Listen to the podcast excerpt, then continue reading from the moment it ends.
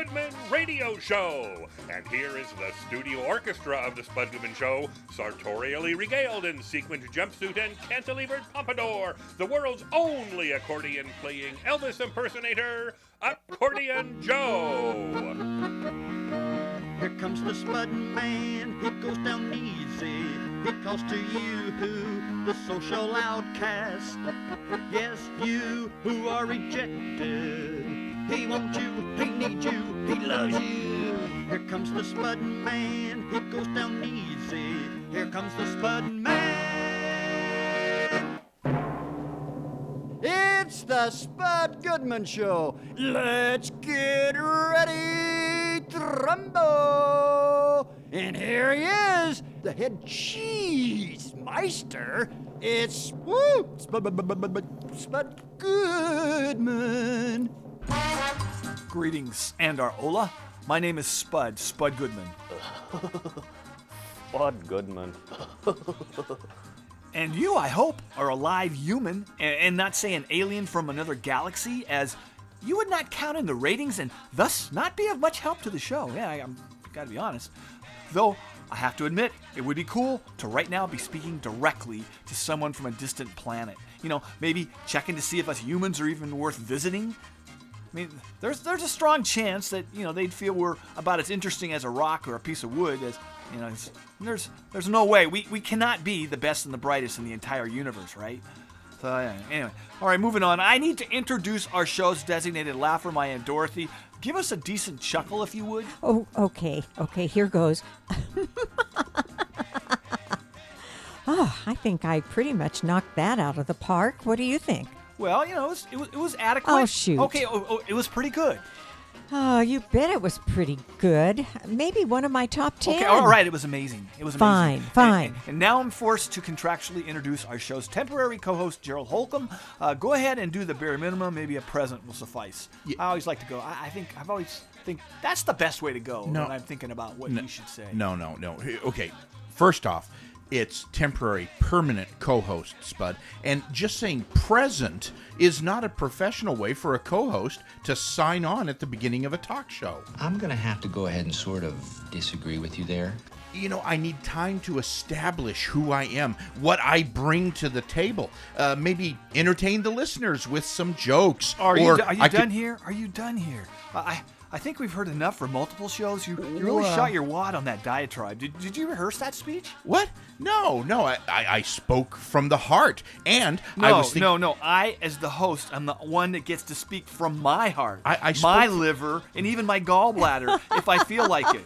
No, I'm serious. And uh, now, now, let's just get the show started by discussing a topic that's in the news. Okay, it's that quid pro quo thingy. There was no quid pro quo. Uh, you know, just one more situation that Trump has wrecked for the rest of us. He's turned a perfectly appropriate means of behavior into, you know, some sort of crime. You know, now, now that's going to make life much more tougher for all of us that you've used that in the past.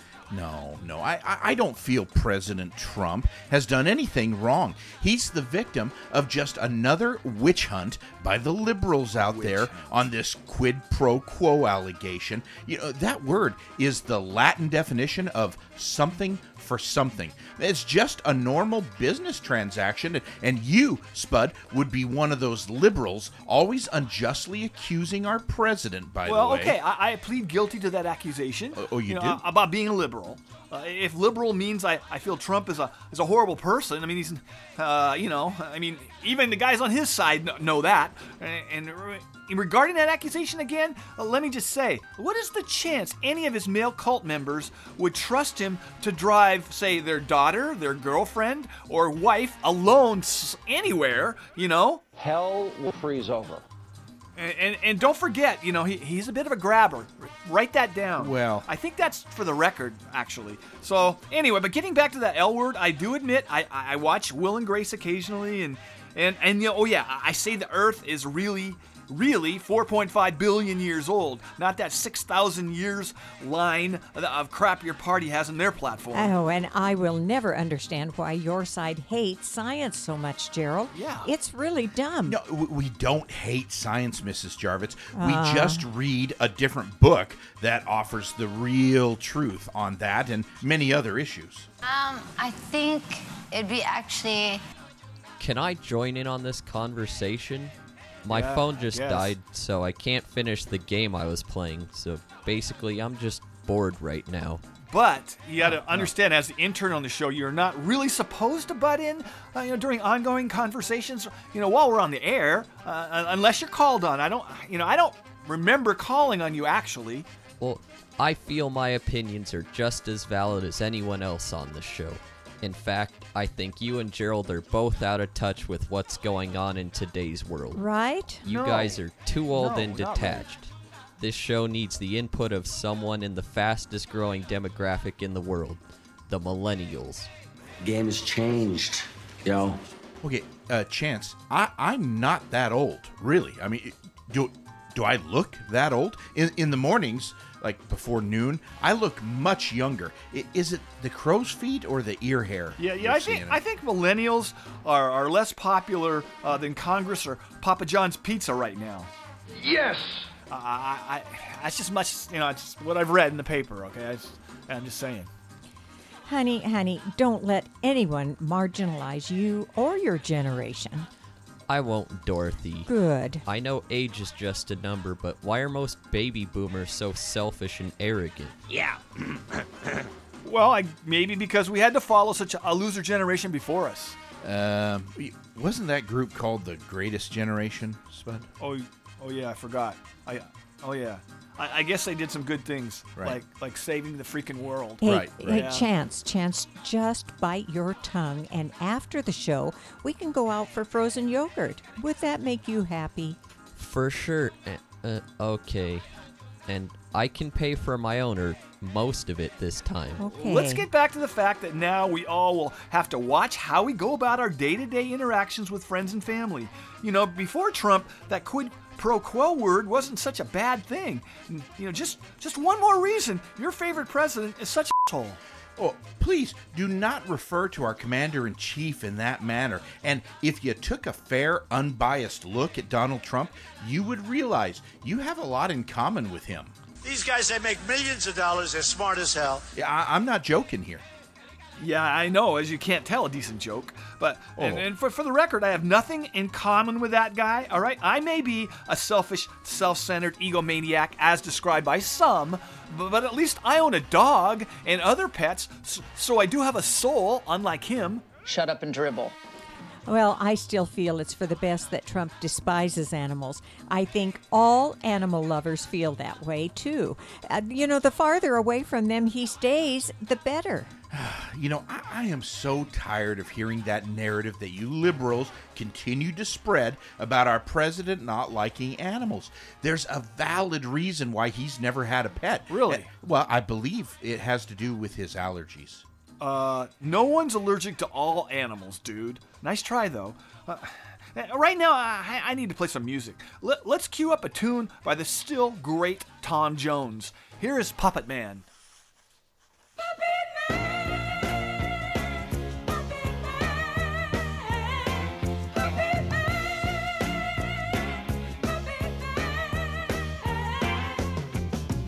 Baby, baby, you know it's true. I'm a puppet just for you. I'd do any little thing you say. I wouldn't have it any other way. Take my heart and take my soul. I'm giving you complete control. If you wanna see me do my thing, baby, pull my string now. Huh.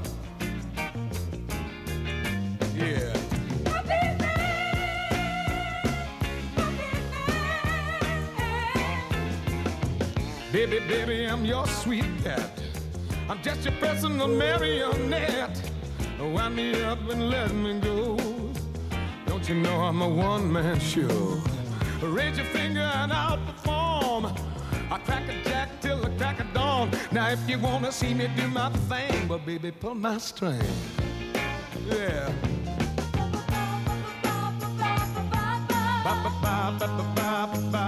Tell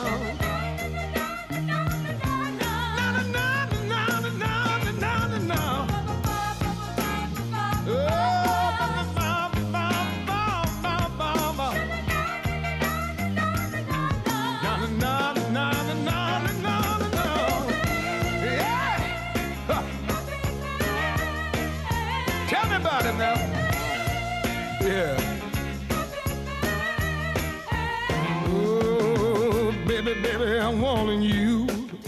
Satisfaction guaranteed. Now, anytime you feel uptight, I'm at your service morning, noon, and night. I do what you want me to.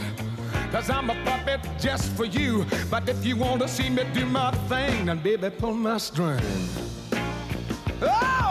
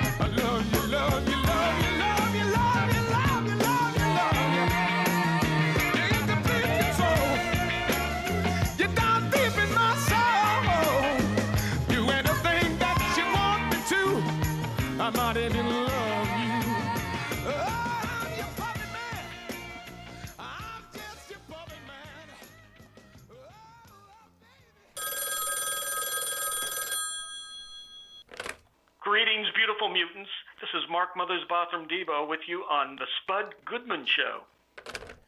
Uh, Spud, Yes? your first guest, Mo Rocca, is waiting to speak with you. Now, I heard in our staff meeting this guy is on that um, NPR a lot, right? that's correct. You know, I don't listen to that station. It is way too liberal for my taste. Uh, well, you know, Mo is often on NPR. He- Yeah. I can't believe you've not heard him on. Uh, wait, wait, don't tell me. Are you serious? You've never? No. Uh, it, it's a good show. He also is on CBS Sunday morning. You, you do watch CBS. Uh, you know, all those CSI shows are on that channel. I mean, God, That's and the prime man's won time. an Emmy for God's sakes. Good. Gerald, Mo is what you call a very hot nerd. They're rare, but they are out there. I would put my sweetie Chance in that category too. A dual threat. Thank you, Dorothy, but I don't know about that nerd label.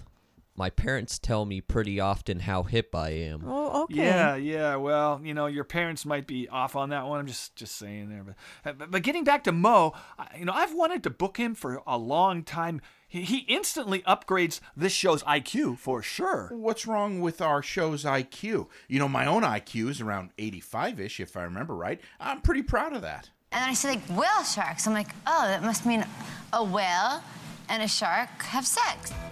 Uh, you might want to look where that falls on the scale. I think that makes you officially dull. Uh, j- just put Mo through. Yeah, here he is. Welcome, humorous journalist, actor, and oh yeah, Emmy winner Mo Rocca. Uh, thanks a bunch for coming on our show. Thanks, Bud. Thanks for having me. Yeah, well, you have a new book out published by Simon and Schuster titled Mobituaries: Great Lives Worth Reliving, which which is also a podcast. How did you go about choosing which dead person to revisit in your book and podcast? I mean, there are billions of dead people to choose from. There are, s- you know, the list is growing all the time. Yes. I mean, it's kind of crazy. There's so many dead people to choose from. Um, I wanted people that I felt that I was interested in, that I wanted to learn more about, and people that I felt like deserved a second look. So somebody like Billy Carter. I mean, if you're my age, I'm 50 or, or around my age or older. You remember Billy Carter as a younger brother of Jimmy Carter, kind of the ne'er do well, you know, black sheep sibling. Um, he was hawking his own beer, Billy Beer, on TV in the 70s. Oh, yeah. But he had a wife, a family, six kids who I went and I met with who loved him, and I talked to President Jimmy Carter about him. He was a smart, interesting guy. He ran the business, and it was a, a pretty formidable business when Jimmy was was governor and then president. Um, and he struggled with alcoholism. If you go back and look at old TV appearances, like on Merv Griffin, he's he's frankly sloshed during a lot of them. Right. But he cleaned up his act, and he then became a big advocate in the last proudest chapter of his life, helping people struggling with alcoholism. And uh, and I, I so I wanted I I like to do things where people think, oh, this is going to be a lot of fun, and it is. But you end up saying, well, gosh, I never expected to feel compassion for Billy Carter, and and that's at least the initial reaction I'm getting. Um, and you know, I, I'm interested in people who died on the same day. That phenomenon. Uh, Sammy Davis Jr. and Jim Henson, both geniuses, died on the same day. They should have died at least a day apart, so they could have gotten their due. Yeah. Uh, but they had to share the headline. Um, and people remember, of course, Farrah Fawcett and Michael Jackson, um, John Adams and Thomas Jefferson died on the same day. So this was a chance for me to kind of scratch a lot of different itches and, Wow. and tell readers and listeners what I'm interested in. Well, you know, you are a gifted writer. Will you delegate your own obituary to someone else, or are you the type who would rather, you know, like write your own before you kick the bucket? Well, that's interesting. I'm not. It's funny. I actually hadn't thought about that. I'm not. A, um, writing is hard, and I'm also not a control freak. So I'd I'd I'd, I'd let somebody else. I've got uh, write my obit for me. I it would, I'd love Margalit Fox, who's I've gotten to know and become friends with, who wrote obituaries for the New York Times, um, to consider writing my obit. Um, and I know what I want the headline to be. I just wanted to just say no mo. Oh, and maybe maybe that's that cool. on the, on the tombstone. That's very yeah, cool. and uh, yeah, and I and I thought about what I want the first line to be. I wanted to say Mo Rocca, who made people interested in things they didn't expect to be interested in, died today. He was 135. I kind Oh. of like that for the first paragraph. Got a lot. Well, you know, I wrote a rough outline for mine, but it's too long and will cost a ton of you know money to print in my local paper. So I, maybe I'll have someone. Uh, here's what I was thinking about doing. I looked at the book, your book, and I think I might go with Thomas Paine's obituary. He he, what is it? He lived long, did some good, and much harm. In, in my case, probably too much harm, but still, it's it's pretty good. That'll cost you like thirty-five dollars. That's nothing. Yeah. But but here's the th- here's the thing, Spud. If you if your profile is high enough that you may not have to, you'll you'll probably just get like a regular obit. One thing I've learned from obituary writers is that never confuse an obituary with a paid death notice. So the paid death notice is what people pay, obviously, to put in for their loved ones, and they pay by the word, and it's actually helping a lot of struggling newspapers. But if you're enough of a public figure, you'll get one of the freebies. So Oh. you just got to keep putting yourself out there. I mean, that's my goal. Is I don't want to leave anyone with a bill to have to pay for a paid death notice. I'd like to. I'd, I'd like to just get one of the free ones. Yeah, I'm just kind of worried about somebody else writing it because they might. I mean, it might be pretty unflattering. It's just something to think about. But anyway, all right. Well, do you, do, uh, I do have to just tell you one thing though. I did. A friend of mine who works for the New York Times told me, I can't name the person, but a very public figure called up the obituary department, cold called them, and said, "Hi, I'm calling to talk about my obituary." That is a control freak. Somebody who's calling ahead, assuming they're going to get in a major newspaper an obituary, but wants to control the narrative that much. And and I said, well, and I said to this person, this friend, I said, "What did you think?" And he said, "Well, on the one hand, it was kind of kooky, but on the other hand, it was really helpful. I mean, you know, because I got good information and got started on it on the Right. advance obit. Well, okay, all right, super. Um, let me let me hit you with this. You know, and you- you're real smart and you know a lot of words. So you know, on, on the show we've been discussing that word quid pro quo. Now that the president's kind of made it tough for the rest of us to continue to use this, kind of like as a handy means of getting stuff done. Do you think the dictionary companies will now toss out this word as it's really been sullied? Uh, Well, quid pro quo. I mean, it might have to have additional. It, it might have to um, have additional uh, definitions. You know, when you get like to, to the third and fourth definition. I don't even know how far down the list we've gone at this point. I wasn't a big quid pro quo person. I, I'm still trying to figure out sine qua non. Their whole or um, ipso facto. There's What? just so many of these. Yeah, I know. Believe me. And I took Latin in high school, and and and I haven't gotten it. But uh, quid quid pro quo. It's um.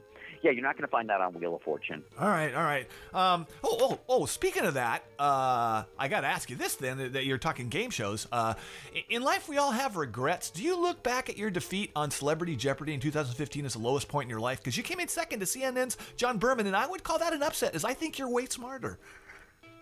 Do you want to know something? I actually do nurse a grudge over that. Yeah. I am annoyed.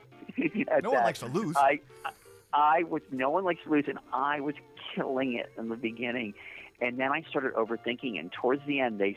You have to remember, Celebrity Jeop- Jeopardy, as everyone knows, is the dumbed down version of Jeopardy. So you don't, you shouldn't overthink it. So at one point, they said uh, um, something like a cruise line, Scandinavian name. And I'm thinking like Lingonberry, IKEA, or something, and it was Norwegian Cruise Lines. I mean, it was just Ah. so it was so obvious, but but yeah, it's on the regular People Jeopardy. It's it's it's the the questions are much tougher. So that's the lesson for anyone who goes in Celebrity Jeopardy.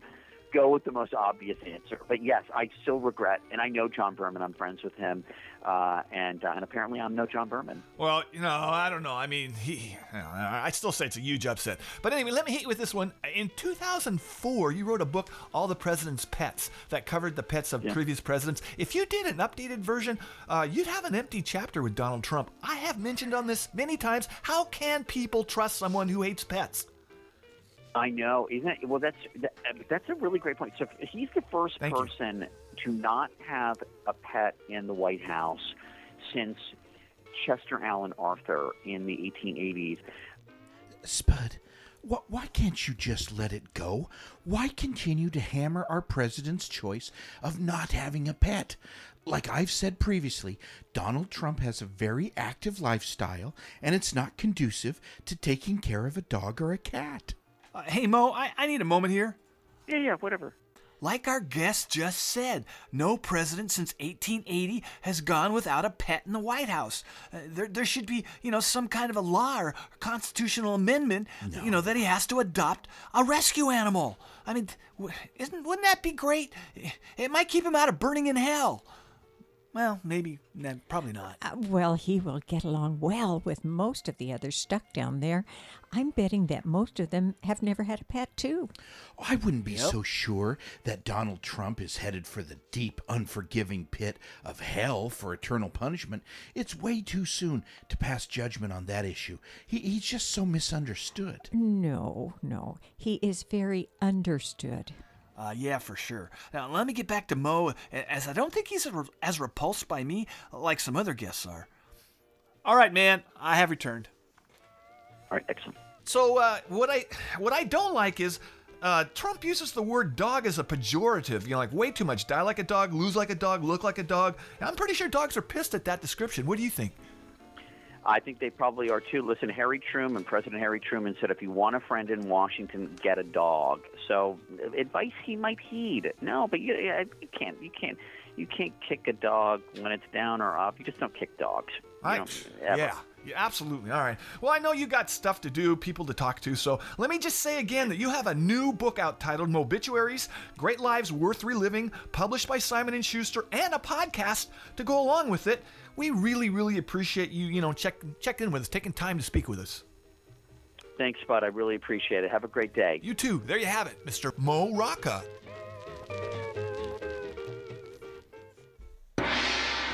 I know Spud Goodman show. It's okay. Can we return to what we were discussing? You know, I don't see the need to return to that urban legend concerning President Trump hating animals. Oh, I, I don't think that fact qualifies as an urban legend. You might want to Google what that term means. No, no, I was referring to that quid pro quo deal. Uh, I, I think oh. it's gotten a bad rap. Uh, you know, impeaching a president for it means that the rest of us will have to like figure out another way to get stuff done. We're, we're all going to be, I don't know. I, I mean, we're going to have to figure a new way, you know, to, to go about our business. You know, when we ask someone to do a favor for us. This guy's been stoned since the third grade. You know, when I stop and think about it, you're very much a transactional person too, Spud. Very, Well- very calculated in your contact uh, with at least me, if if not most who you interact with. Oh, oh, Spud has been going all quid pro quo since he was little. Really? I mean, Well, really young, no. Spud. When it came to potty training, he got his mother to agree he could watch cartoons all day if he wanted, as long as he used the toilet instead of his diaper. Well, yeah, I mean, I love cartoons. I, I still do, but you know that that agreement with my mom and I just it stopped. Come on, think back to like around my s- sixth Hmm. birthday, I think. That's so hot. I, I had to come up with a new deal then, you know, with her to keep, you know, being able to watch cartoons all day. You know, like I think I had to eat all my vegetables. Oh, yeah. Except Yeah. for Brussels sprouts. I still can't stand them. Oh, Brussels sprouts are very tasty. Just one more thing I don't understand about you, Spud. Oh, and don't forget about that agreement you had with your father. Remember when you made him bring you donuts each Oh. Sunday morning? Yeah, yeah. It it was a good deal. All I had to do was pick up the phone when bill collectors called and say, you know, my dad died last month. It worked most of the time as they stopped calling, most of them. Well, I would never agree to any sort of arrangement with my children. What you describe is basically bribery. Don't be so overly dramatic about it. I guess you could use that term. I prefer to go with a mutually beneficial agreement, you know, a win win arrangement for everyone, you know, except maybe for the bill collectors. Uh, I, I think your parents would disagree with that statement, Spud. I'm just saying. Would it be okay if I took a break now? I didn't get much sleep last night. Let me know if something interesting is brought up. You cannot abandon your intern position, Chance. I mean, man up. I, th- I think there's some kind of a law or, or regulation on that. Uh, it would endanger the lives of other innocent people. So, no, no, I'm sorry, but you're not relieved of your duties. Good call, yo. What are you gonna do? Dock my pay? Oh, sweetie, sweetie, don't poke the bear. We have talked about this. You don't have that much longer here with your internship. I know, Dorothy, but we talked on the phone for hours last night until almost 5 a.m. and I'm starting to doze 5 off. a.m.. I need to take a nap now if possible. Stop being a weak!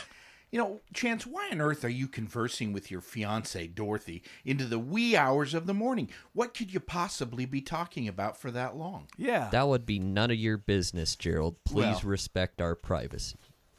Yes, Chance and I are engaged and are consenting adults too, now that he recently turned 21. No one can question the appropriateness of our intimate conversations. There are all kinds of perversions. Yeah, yeah, I don't need to go there at all. Uh, why don't we play some music or something right now? So, ca- I can take a nap now? Hon- honey, honey, just stay awake until we're off the air and you can nap on your way to get frozen yogurt. I'll keep my music low so you can snooze for a while. Thank you, Dorothy. Geez, do you have to like burp him too after the frozen yogurt? Uh, someone just just please cue up that song I asked for. All right, you got it? Okay. Here's a tune by a band from Oakland, California, The Coup. This was released back in 2012. I, I, I like this tune a lot. This is Magic Clap. Hit it. Come on, kids!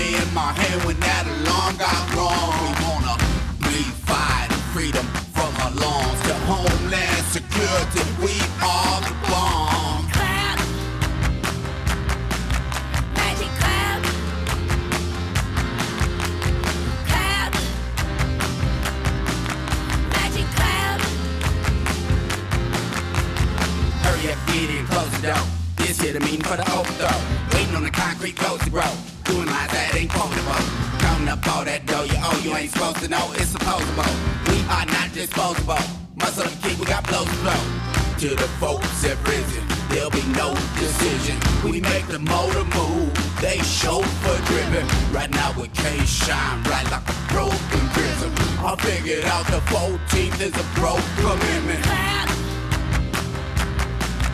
Magic clap. Clap. Magic. Good evening, tonight we bring to you Worn out streets that I sing to you. 45 shells that I dance to the beats. Stomach so loud that I can't cancel the speech. Checks that vanish if you blink an eye. Race getting locked in the clink to die. A salary cap on a birth certificate. Notarized eyes that burst in triplicate. Morning prayers for the car to start. A man and a whiskey and a heart to heart. Hope in a tracksuit to flash and run While agony chasing with a badge and gun. Poetry shouted from the squeal of the bus. Breaks hands in the air, try to feel for an escape Flash in my eyes like candid snaps. When we slap back, it's a magic clap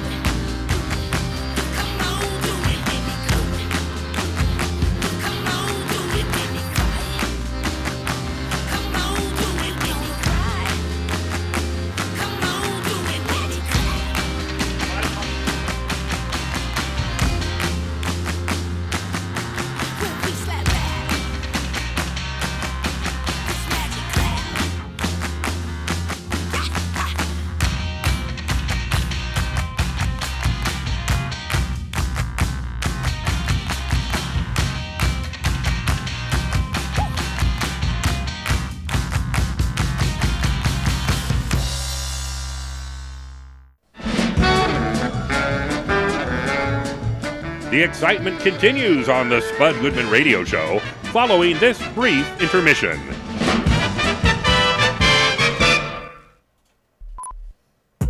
What's going on, man? It's your boy David Olivas. And DJ Jersey. Here rocking with Spud Goodman. With Aunt Dorothy. We got Gerald in the house. Chance the intern. Man, these guys are killing it out here on the Spud Goodman show, man. Spud Goodman Show. Check me out at Real Olivas.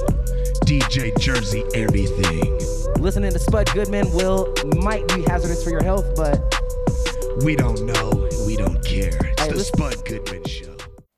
We now return to more action packed thrills and excitement on the Spud Goodman Radio Show. Uh, Spud.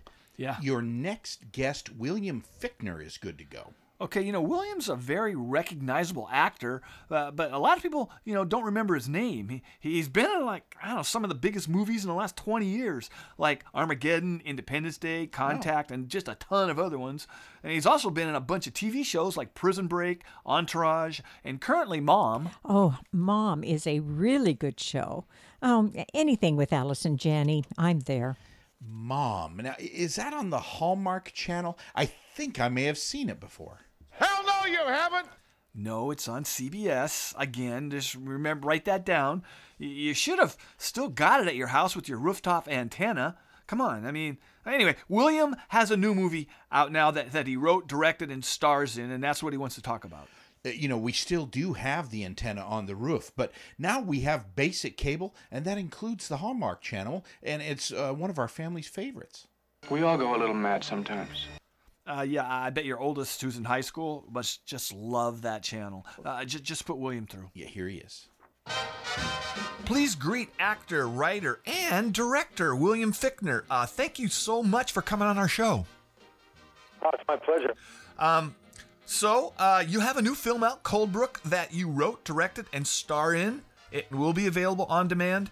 Um, among the cast members are Kim Coates, who's always good, and Harold Perrineau, a past guest on this show that we love. So, what's the film about?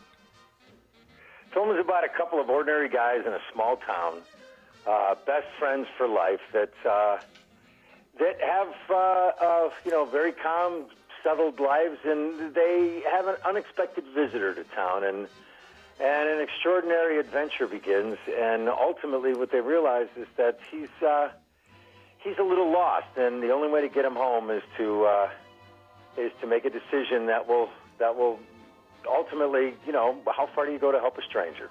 Oh. That's really what it's about. Oh, super. Um, well, you know, you have been in some of the uh, the bigger major studio releases over the years: The Dark Knight, The Perfect Storm, uh, Black Hawk Down, among many others. But with with Coldbrook, you're working in the indie film world, but besides the highly important craft services factor, what are some of the other uh, resources lacking, you know, that you have to overcome in making films that are not based on superheroes? It's uh, everything. Um, you know, from day one, uh, you know, getting production space. And listen, I've worked on plenty of like large studio films, and Yeah? and, and it is a joy. You know, I mean, people are taking care of things. There's so many people there. You know, you do an indie film, you fly by the seat of your pants. I can't tell you how many hats I wore, Kim Coates wore. You know, if if coffee needed to get ready and nobody was around, guess what? It's up to you, whoever's standing there. You know. Um, but uh, you know, along with those challenges come a, a, a spirit that comes along with it. That everybody knows what we're doing and know what we're trying to get to here. You know, I shot the entire film of Coldbrook in 20 days. Really? And um, wow. Yeah, that's what we had. And 16 days in my beloved hometown of Buffalo, New York, and four days in a little town called Cortland, New York, a little college town where the story takes place. And uh, you know, every day is six pounds of bologna in a three-pound bag. You've got to get it done, and you get it done by great spirit and everybody being being there for the same reason. And so that, you know, that's the sort of feeling that, you know, it's not like you don't have a great time doing the big studio films, but it's not like that. And I and I do love that. I love that camaraderie that happens when everybody joins together because it's the only way it's going to get done. Right. Yeah, I bet you're uh, you didn't have like the personal driver or the personal assistant's assistant assistant. So, yeah, I mean, I- I guess it's real filmmaking, real filmmaking for sure. So, yeah. Spud, you know what? Our situation here doing this radio show is a lot like making an indie movie.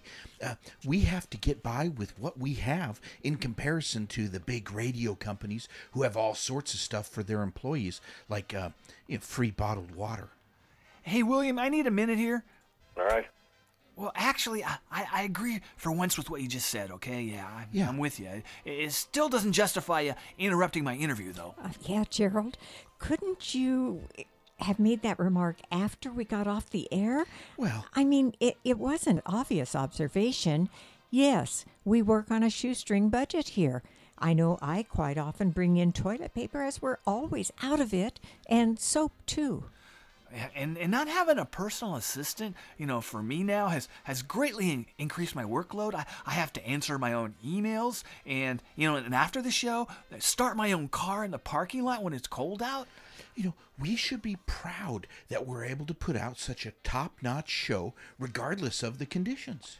Yeah, I don't know if we deserve a medal or anything, but it is impressive. I, I, I yeah, I agree. See? But, but now let me get back to William before he starts playing video games on his phone or something. All right?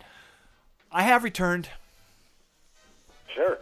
Uh, as as you with with so many actors got your start on a, on a daytime soap opera in your case as the world turns did did you get some like storylines that were so absurd that they were really really cool like you got to play an evil twin who tries to kill you know your main character because that stuff makes soap so compelling Well, I you know I remember I was on the show, and I was on. I had a three-year contract, and after a year, um, I got the option to leave the show. And for me, I, I wanted to leave the show, even though for the first time in my life, and I believe I was 29 at the time, that I was actually making money as an actor. Right. I mean, I'd made a little bit in commercials, a couple of things, not really any money in theater anyway. And um, but theater's what you wanted to do. But I was making some money um, uh, working on the soap, and but I got an option to leave the show. And if I left it, I said yes, I would like to leave. It took them another six months or a year before they could write me out, and eventually, I think I married my cousin. I think that's what happened. ah well that's Um, kind of cool So, but listen, storylines on soap operas, you basically say the same thing for about a month, and then you say something new. You know, you get on one thing that, that you know they really you know milk it out, and and and then and then you begin to say something new. A new part of the story comes along. Um, yeah, it was challenging because you know, listen, a, a regular one-hour drama television show shoots between seven and ten days on average. Usually about eight or nine for an hour drama. Those are full 12, 14-hour days. You shoot a soap opera, which is also airtime is probably 42 minutes, the same as a regular one-hour television show. Actual airtime is about 42 minutes. You shoot one of those in one day. I, I don't see how they 42 do it. minutes on a, on a film will take you a month. Yeah. Um, so you got to move. You know, I mean, you got to know your stuff, and you got to move quick. Yeah, all right. Well, sp- speaking of television shows, on the current CBS series Mom, you, you play a character, Adam, who's in a wheelchair. Have you had people that meet you in public these days and, and are surprised you're fully ambulatory? Uh, no, but you know, because uh, I, I a, a lot of folks may recognize me from other things. Uh, Well, yeah, I, I just had to ask that because, you know, no, but you know what I do get? You know what I do get? I, I get in the airport. Listen, you know, you, you run into mo- people are more vocal to say hello to you in an airport than anywhere. I don't know, maybe because they're traveling and they're happy. It's it's kind of cool. Like I'll walk through the airport and I'll, I'll uh, you know I'll see folks from the military all the time. People will say, "Hey, man, thanks for doing Black Hawk Down." I'm like, "My pleasure, man. It was one of the highlights of my life." Yeah. Now my current thing that I get is like, "Hey, where's your chair?"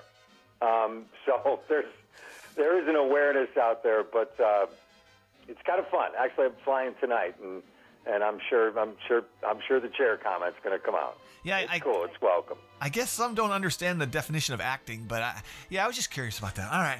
Well, you know, you're a very busy man, so I'm not going to hold you any further, but let me say again that your new film, Coldbrook, is now showing on all platforms, and people need to go find it, all right? All right, we really appreciate you taking the time to speak with us. Thank you. All right, Mr. William Fichtner. Spud Goodman to a new low. Spud Goodman get to a new low. Spud new low. Spud. Yeah? Your last guest, Jeremy Sisto, is on the line. Uh, you want me to put it through? I think I'll rely on your common sense and, and let you make that decision. Now, think it through carefully. Oh, I don't want to intercede here, but Gerald, Um. you are a grown man and should be capable of making the right decision, but I have my doubts. No, I can assure you both I know what to do here.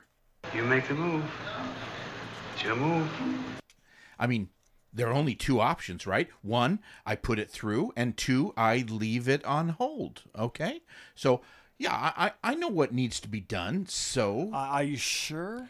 Don't be so cocky. Uh. yeah, it's a 50 50 deal, but in the past, your track record is horrible. all right, listen, I've made my decision, and I'm putting the call through. Okay? I'm confident that this is the right way to handle this situation. I can handle things, I'm smart! Uh, okay, fine. You got lucky. Did you like flip a coin in your head or what? No. Uh, just just put Jeremy through. Right here he is. Please greet actor, producer, writer Jeremy Sisto. We appreciate you checking in with us. Okay, thanks for having me. Yeah, super. Uh, now, you currently star in the CBS drama FBI, airing Tuesdays at 9, 8 Central. You play an FBI agent, uh, Jubal Valentine. Did, did you have to go to the Quantico, Virginia Academy for, uh, you know, quick training, or, or did they just let you do an online course? I wish.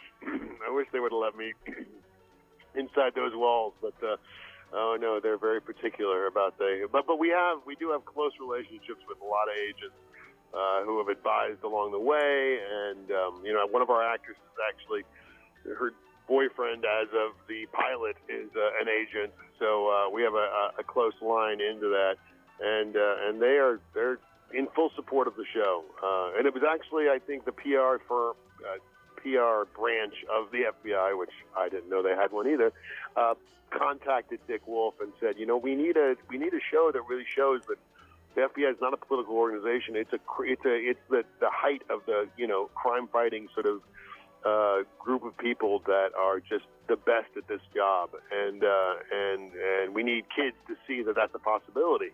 You Yeah. need kids of color and you know all- all different types of people see that that if you have if got a knack for this kind of thing, come over to Quantico. Yeah, so so you guys aren't like totally just the deep state. Yeah, that's good to know because we need the FBI. There's no doubt about that. But and that's another story. Won't get into that.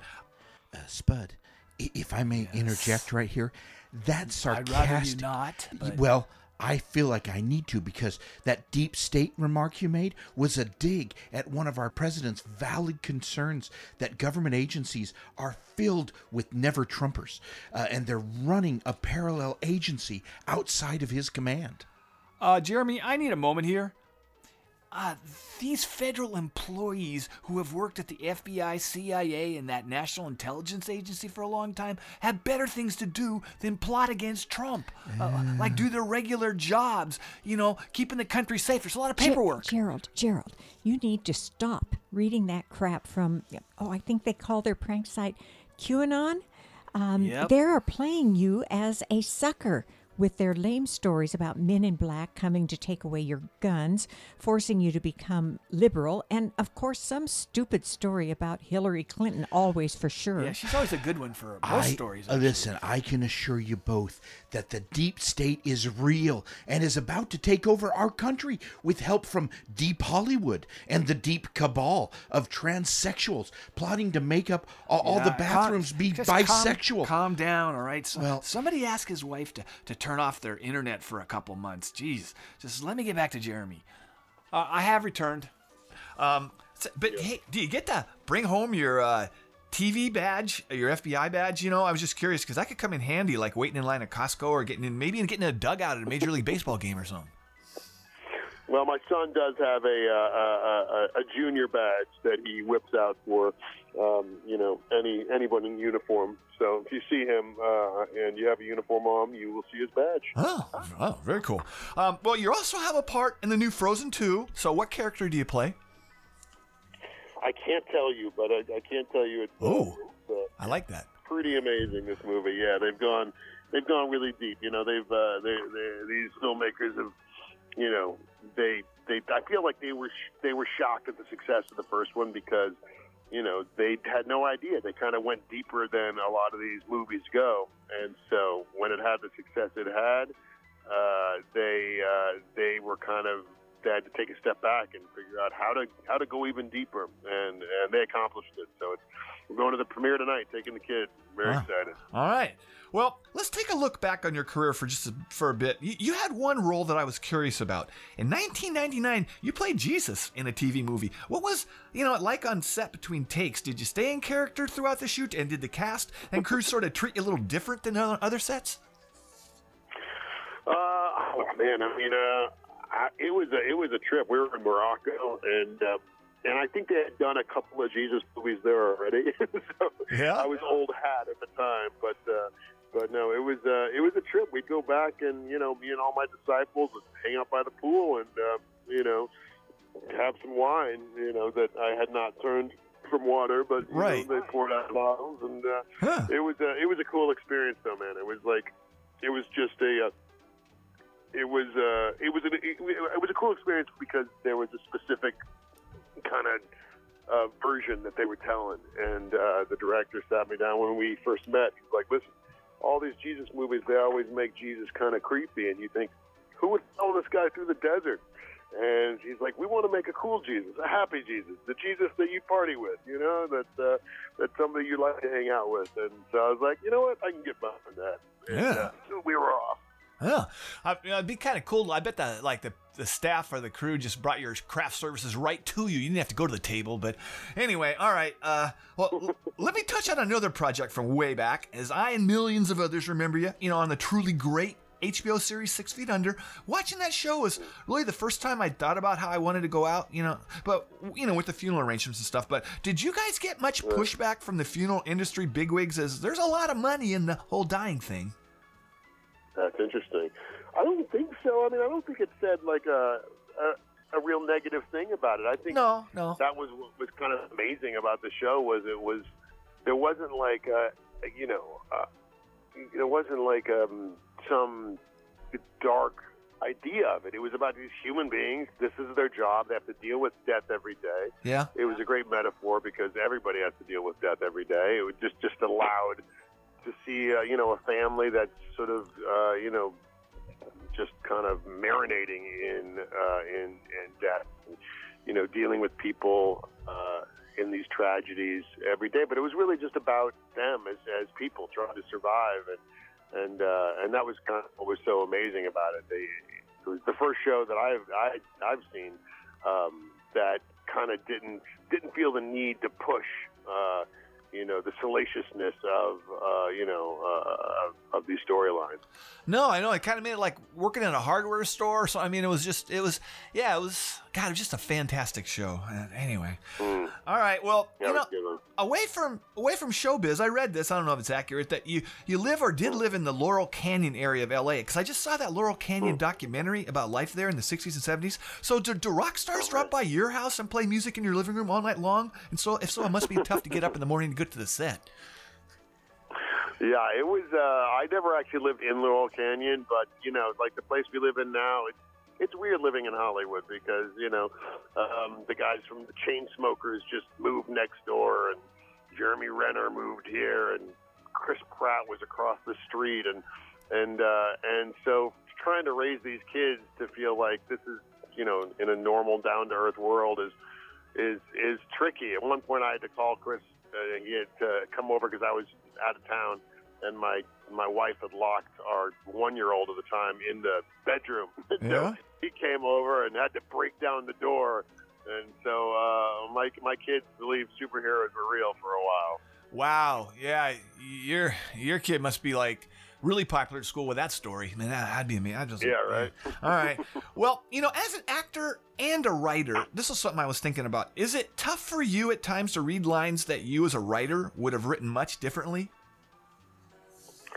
You know, it, it depends on the project, but but you know, it, it, sometimes if the if the writers kind of respect respect you, allow you some a little freedom, then you you can use you know you can use some of those muscles to you know kind of find find the you know what the writers are trying to say in in your own uh, in your own way. So um, uh, I don't know. I I I, I suppose. Um, I suppose depends on the writer. Sometimes it's great. I, I love to not. I, I love to, to when when a writer writes something that really feels like it fits in me. It's it's yeah. It's really it's it's a joy. And um, uh, and when when they don't, you know, you just hope that they're cool with you. Um, you know, making it your own. All right, you got to go. I know that for sure. So let me, I'll let you go. But let me remind everyone that you currently star in the CBS series FBI that airs each Tuesday night at 9, 8 Central. Hey, thanks a whole bunch for, for speaking with us. Yeah, thanks for having me. Have a great day. You too, Mr. Jeremy Sisto.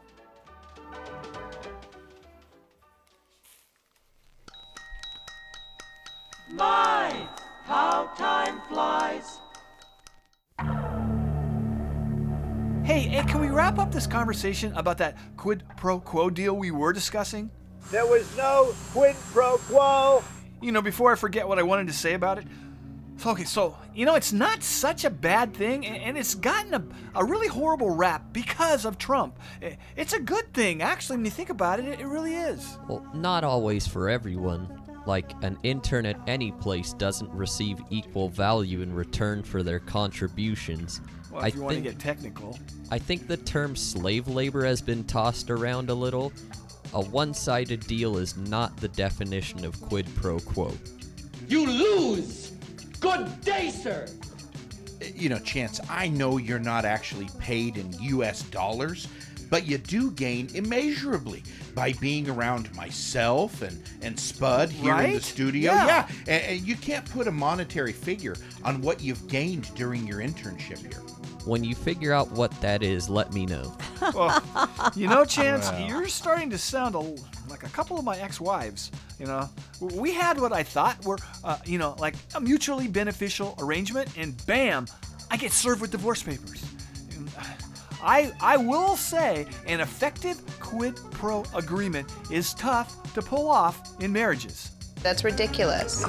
Well, with one of those unsatisfied ex wives, Sharon, I know for a fact that she had not signed off on your demands that she do all the household chores in exchange for you to mow the lawn, Spud. Um, and well- and you know, Spud, the lawn at that house really You had basically no lawn, just a tiny patch Well, about I- the size of a rug by the garage. Admit it.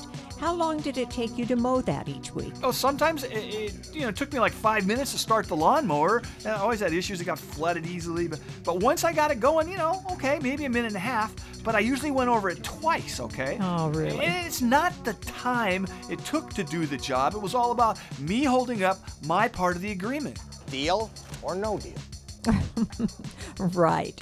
You know, I liked Sharon. You didn't deserve her. Yeah, yeah, you're, you're probably right. Uh, she was great, but y- you know, she still won't accept my friend request on Facebook. I, I realize now that I should have also at least helped fold the clothes. You dick! You know, my wife Rachel and I each have our own to do list. I take care of most of the household stuff and the yard, and she oversees the family operation, like a CEO. It seems to work for us. Dude, you, you need a better quid pro quo. I mean, that's a terrible deal for you. Really? Spud, if you love someone, it's not important to come out with the better situation. You had me at hello. There are no winners and losers in a healthy relationship. Dorothy and I have had lengthy discussions on how we'll share household chores after the wedding. My mom feels I'm not particularly skilled in, like, cleaning my room or loading and unloading the dishwasher, so each of us will take on what we're good at. You know, that makes sense, Chance.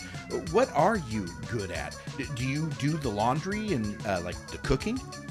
I'm not very good with the laundry, and the only thing I can cook is top ramen. Dinner is served. When I spend the night at Dorothy's, I often cook that for our dinner. Mm-hmm. You like top ramen, don't you, Dorothy? You seem to enjoy it. It's um okay You know, people lie a lot, so you got to be on your toes. if the noodles aren't overcooked in the microwave. You know, Chance, that's all you bring to the table? You, you make me seem like husband of the year, man. Even I you know you better step up your game and or I gotta say this, you're headed towards the big D before your first anniversary. I would know about these things. Dorothy and I have something you would never understand. What's that? Unconditional love.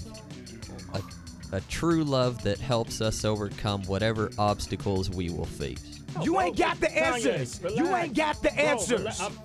Honey, honey, we can talk further about this later off the air. Say, you know, at the frozen yogurt place, there are a few things that we still need to address, uh, but nothing serious. Um, oh, can we change the subject now? You know, after thinking further about this topic, it seems like I have unwittingly engaged in what could be described as a bad quid pro quo agreement Oh, here think? on this radio show. Oh, as, on the show? Yeah, as Oh, the that's- temporary permanent co-host, I fulfill all of my tasks. like you're talking A- about and your marriage. What do I receive in return? Uh, well, I would never enter into one of those agreements with you. First of all, we kind of did. Well, co-hosts are not worthy of a, a quid pro quo deal. Well, how about designated laughers? Our arrangement is, you have to admit, somewhat one sided. Yeah. I laugh on demand like a trained seal. And what do I get? I know I volunteered to take this on as a favor to you, but one would think I would receive, well, at least a nice plant or, or a box of candy for my efforts. It's time to shut it down, turn the tables, and lock her up. Uh, yeah, you know, I have meant to get you something as a gesture of gratitude for doing this on the show. How about if I take you to lunch next week? At some place that doesn't take two for one lunch coupons? Well, no, okay. We can go to a place that doesn't take coupons. But, you know, Wendy's does have some really, really tasty stuff on the menu, the new stuff. That is messed up, yo. Don't worry, Dorothy. I get my allowance from my parents tomorrow and I'll take you to a decent restaurant for lunch. How does the Golden Corral sound? Really?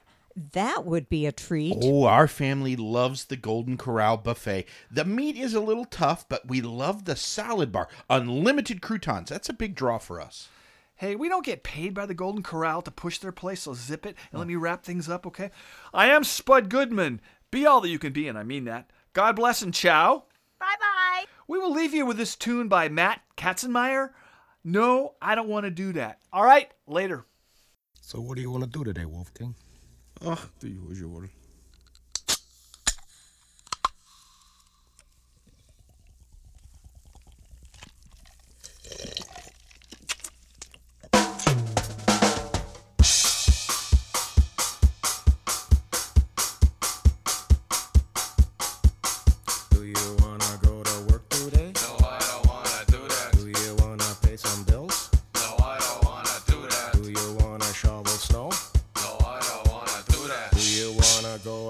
A bar?